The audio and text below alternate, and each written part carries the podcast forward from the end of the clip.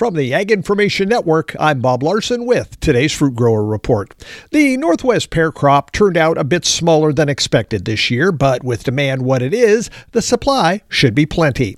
Pear Bureau Northwest President Kevin Moffitt says there should be plenty of pears for consumers, and that's where they're headed this time of year. So right now we're concentrating on getting this crop into the marketplace and getting it through throughput and into consumers' hands, and it's it's looking pretty good. The pricing has been good, steady, and the movement's been good. But how have the rising costs of production factored into that? Well, I think that the pricing that they're talking about right now that I've heard, that the shippers and growers are talking about, has, has been enough to survive the, uh, the input costs that have gone up. And a smaller crop, Moffitt says, impacts the prices. Having these relatively smaller crops makes a big difference because, you know, the demand's there for this size of a crop easily. Our domestic demand plus what export we're still getting, which is basically going to Mexico and Canada, taking the vast majority of our exports these days. But with the size of our crop, that demand is keeping those prices in a good range. Which Moffitt says worked out this year. If you had these prices a few years back when you had uh, less input costs, it would sure look a lot better. But we're still, it, it's definitely above break even, sure. I mean, they're going to make some money.